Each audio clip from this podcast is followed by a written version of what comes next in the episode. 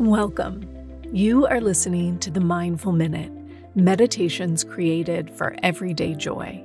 I'm your host, Meryl Arnett, and my passion is making meditation accessible and enjoyable. This podcast is recorded from my live Monday night meditation class, where we have a brief discussion followed by a guided meditation. If you would like to access these meditation practices as standalone audio files for your daily practice, please subscribe to my newsletter at merylarnett.com. It's free, and you'll receive a new mini meditation each week, along with behind the scenes content and bonus material for each podcast episode. All right, let's grab a cup of tea, a comfy seat, and settle in for today's practice. Hello, happy Monday. I'm really glad to see you this evening amidst rainy, rainy storms. So hopefully, weather will cooperate and power will cooperate. And if I disappear or you disappear, we'll just know it was fates of the universe. Yeah.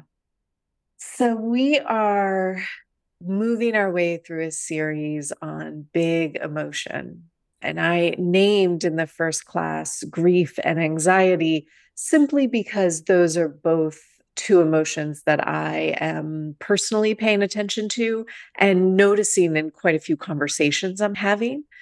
But by all means, those aren't the only big emotions, right? It could be any emotion in your personal domain that feels big to you, right? That is very present, is very much at the forefront of the mind. Any of those can fall into this series.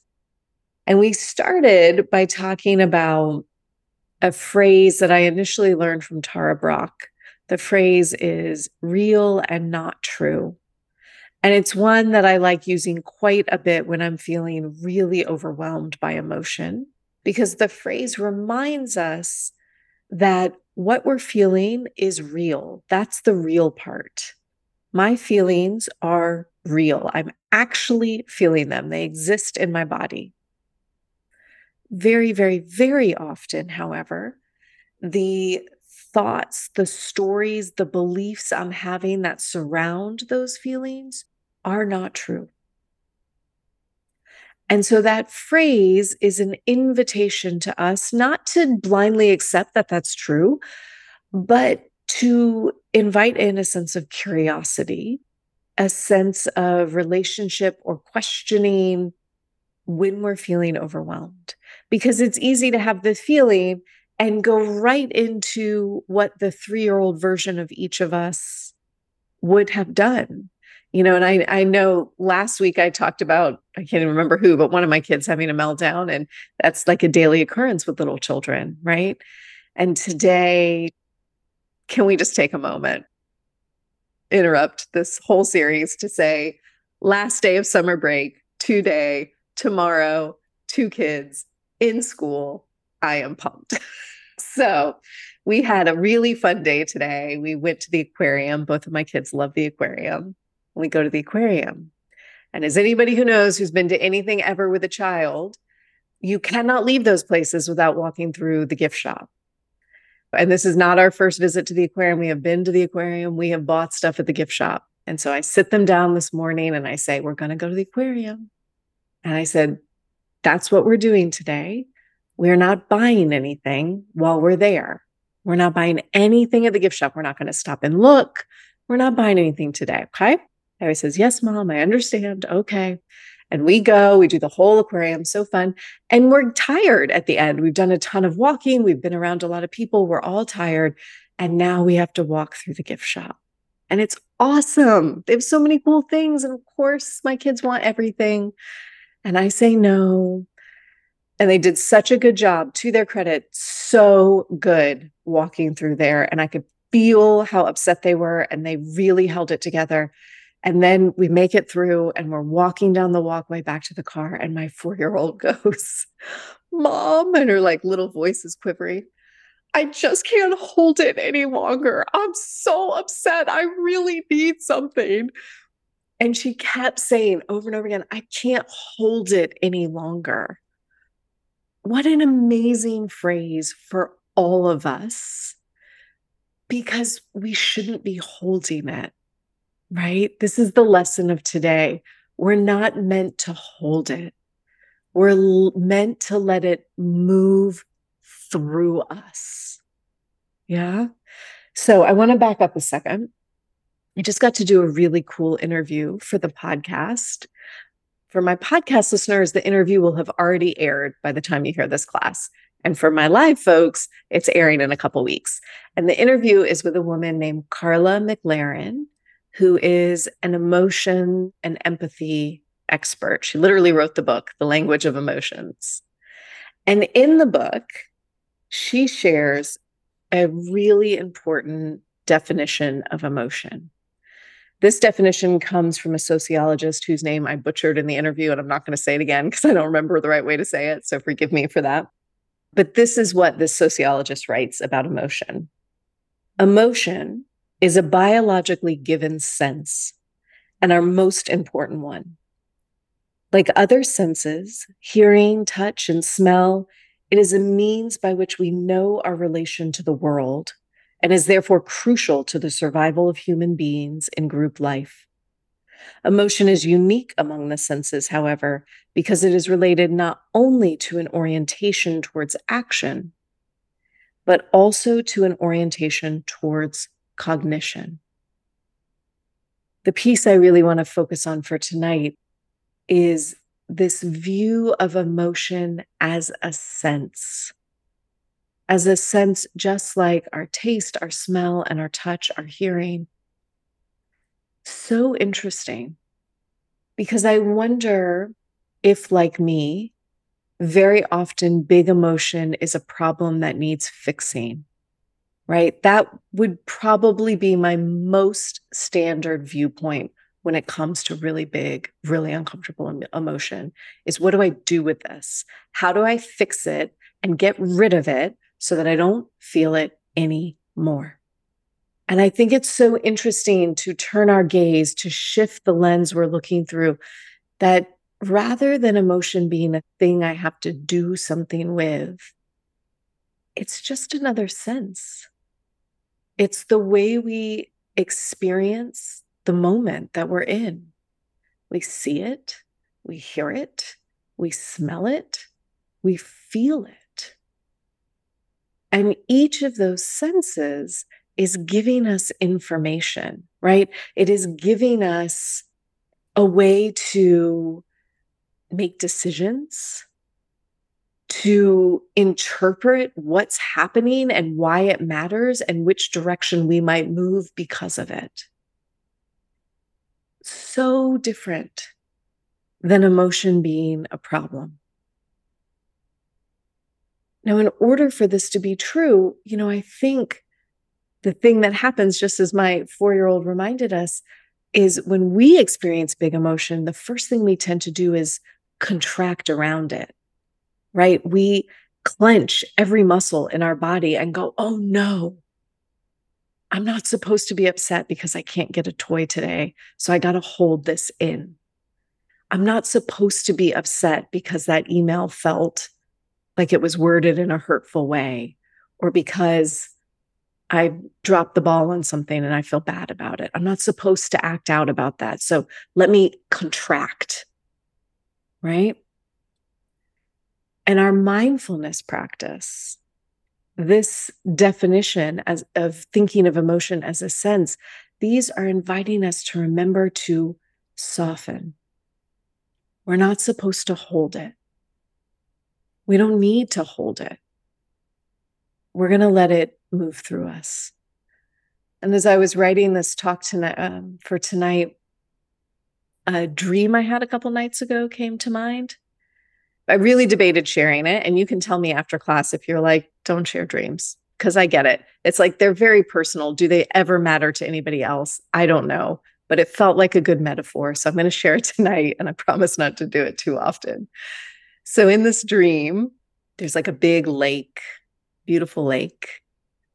And on this lake, there is a boardwalk, like a dock, right? A really long, almost like a bridge that goes way out into the middle of the lake. And it's low, it's just a flat, right on the surface of the water wood dock, no railings on the side, just a, like almost a plank.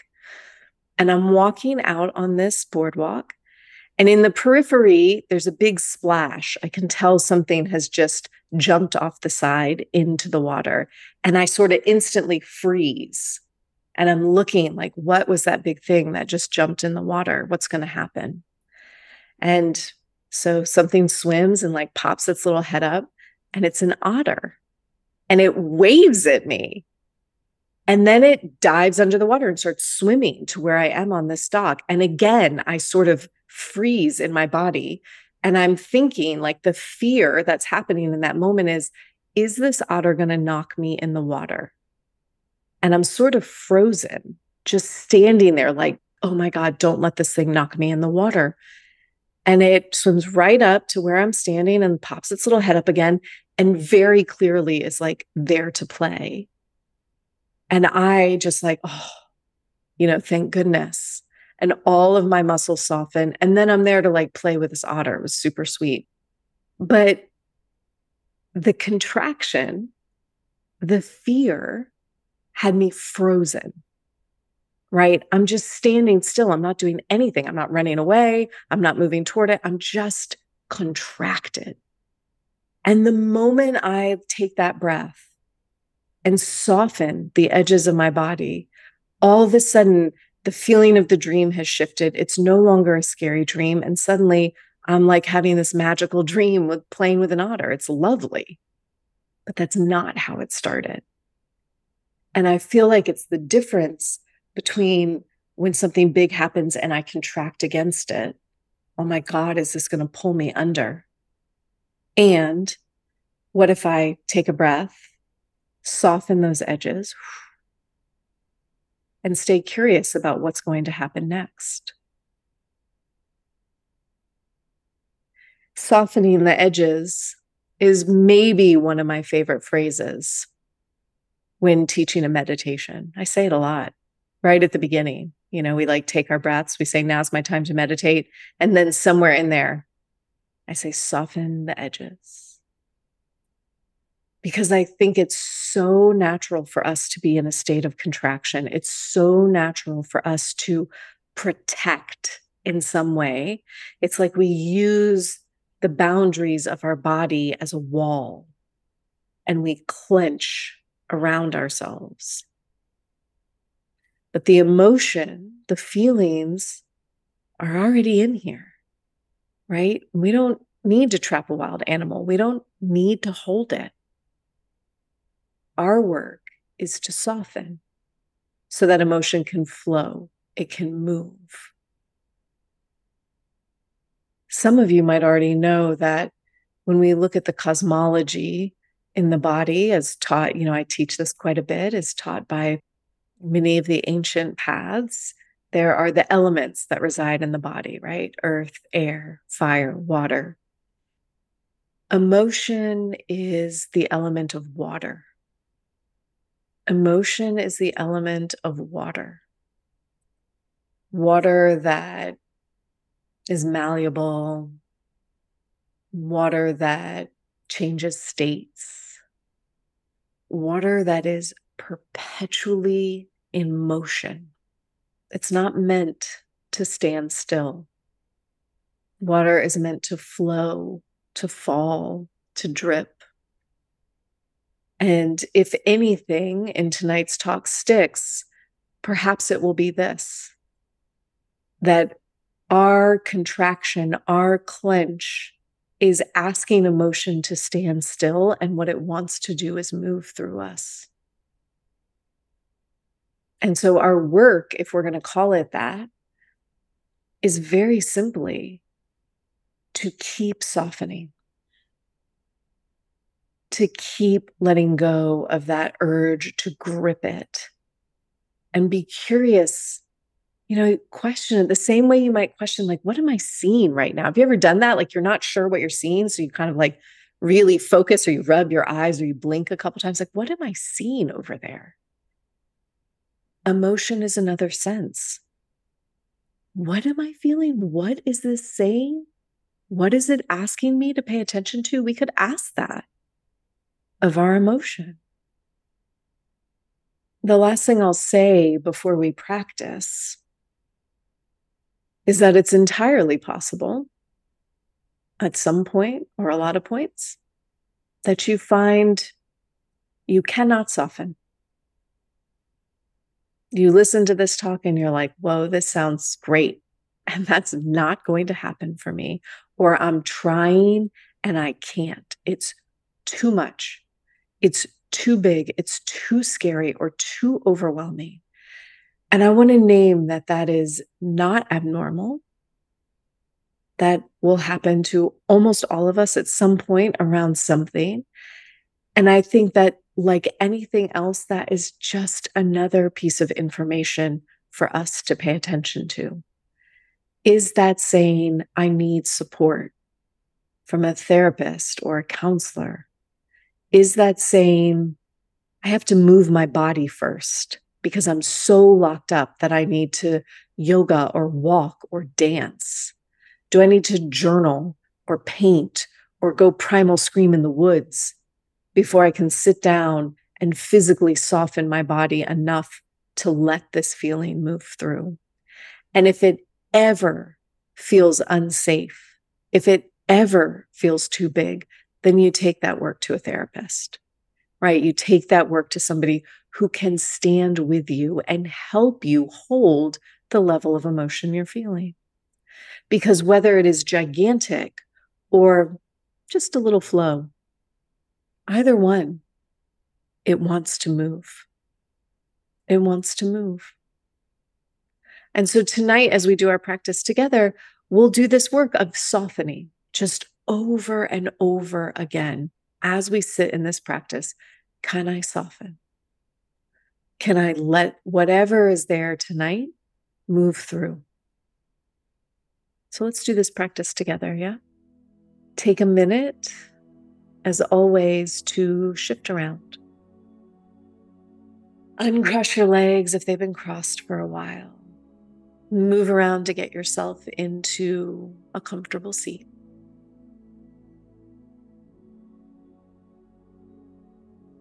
Decide if you'd like to have your eyes open or closed. Allow your hands to rest onto your lap. And when you're ready, together, we'll take a deep breath in. And we'll exhale out a sigh. And we'll just do that once more, inhaling deeply. Exhaling out a sigh. allowing your breath just to flow.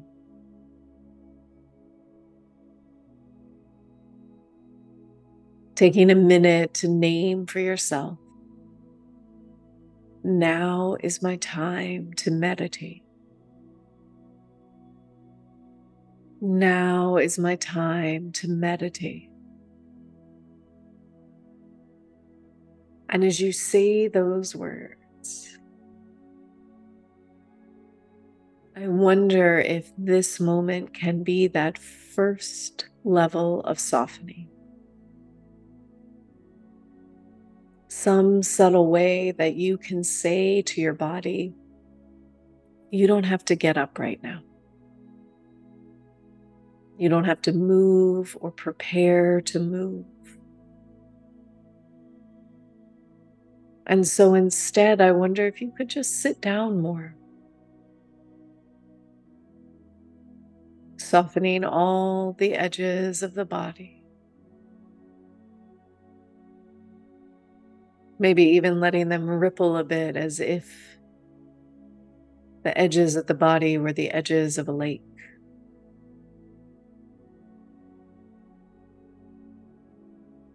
Letting your breath flow and letting the full presence of your body drop into the chair or cushion beneath you. relaxing along your thigh muscles and your hips. Letting go through the pelvis and the low belly.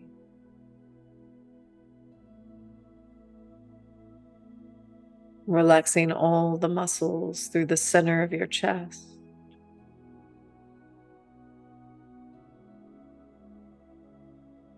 Softening across your shoulders and down the length of your arms.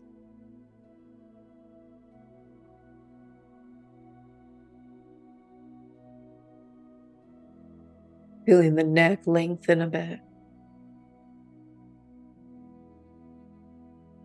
The jaw lets go of any gripping.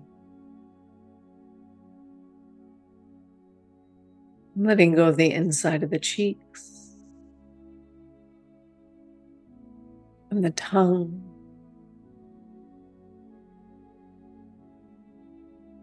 Softening the skin around the eyes.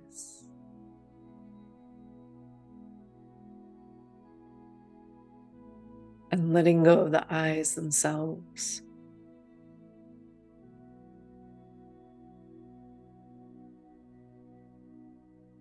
Feeling or imagining your forehead broadening.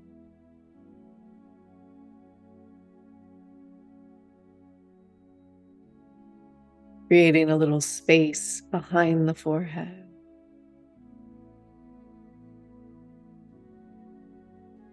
And lifting up the top of the head so that you feel tall and awake.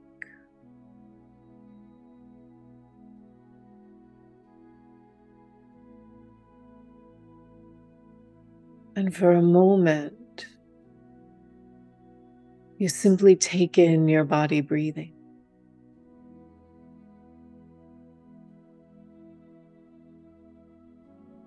You feel the inhales expand.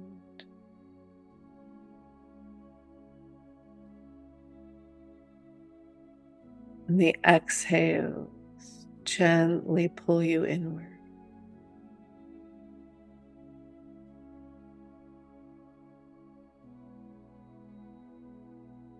You might begin to feel or imagine your breath as a wave.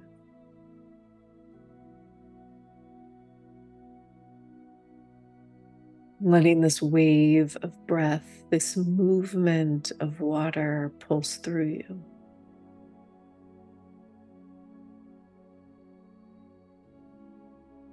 You don't have to force anything here or exaggerate.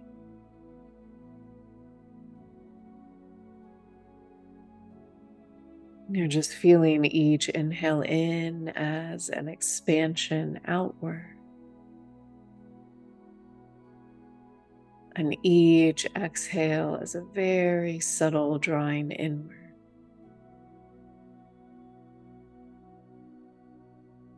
The waves wash out.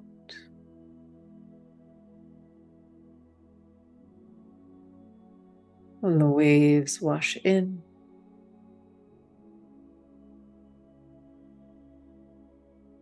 And our job is not to hold anything.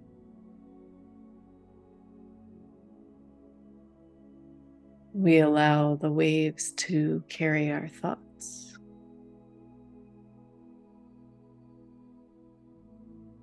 We allow the waves to carry our feelings.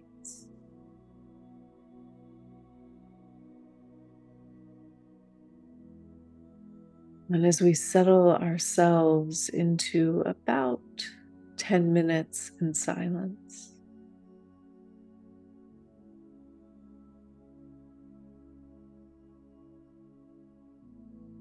will continue to feel the breath.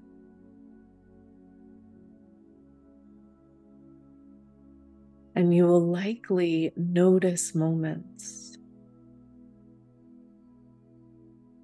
where a thought or a feeling has asked you to contract, has pulled you into some sort of a clench.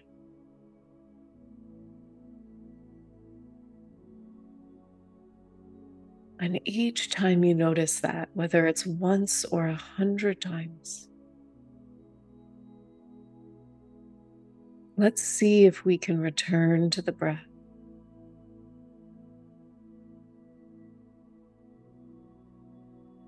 Let's see if we can soften all the edges so that they once again become shoreline.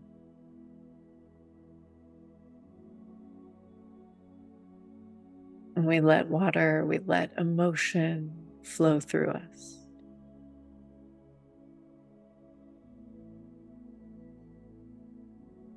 Let's sit in silence here together.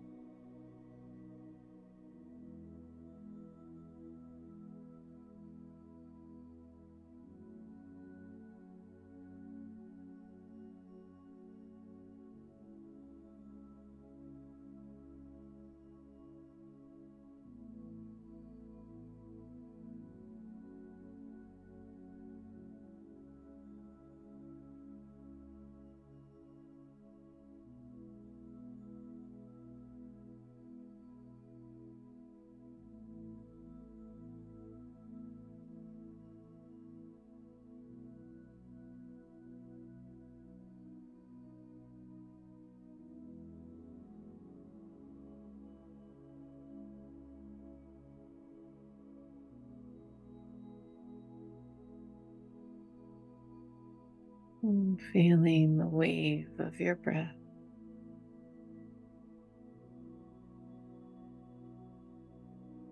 Perhaps noticing if there's anywhere that you have contracted.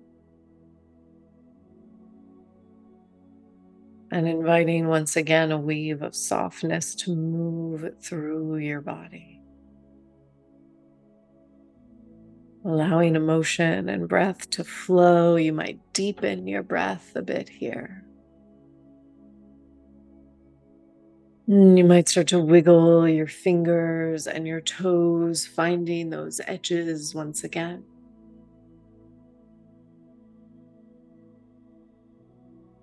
When you're ready, we'll take a deep breath in together. Exhaling out a sigh.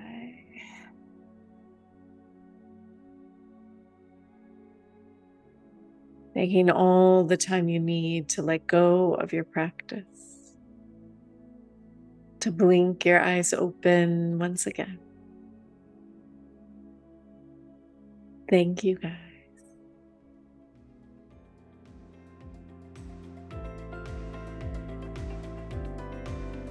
Thanks for listening to the Mindful Minute. If you enjoyed today's episode, please consider sharing it with a friend or leaving me a review wherever you get your podcasts. This helps others to find the show, and let's face it, we could definitely use more meditators out there. The Mindful Minute is recorded on Muskogee land and is produced with the support of Michael Sayhouse and Brianna Nielsen. To join my live classes, ask questions, or learn more about my teacher trainings, please visit merylarnett.com. Thanks again for listening. I'll see you next week.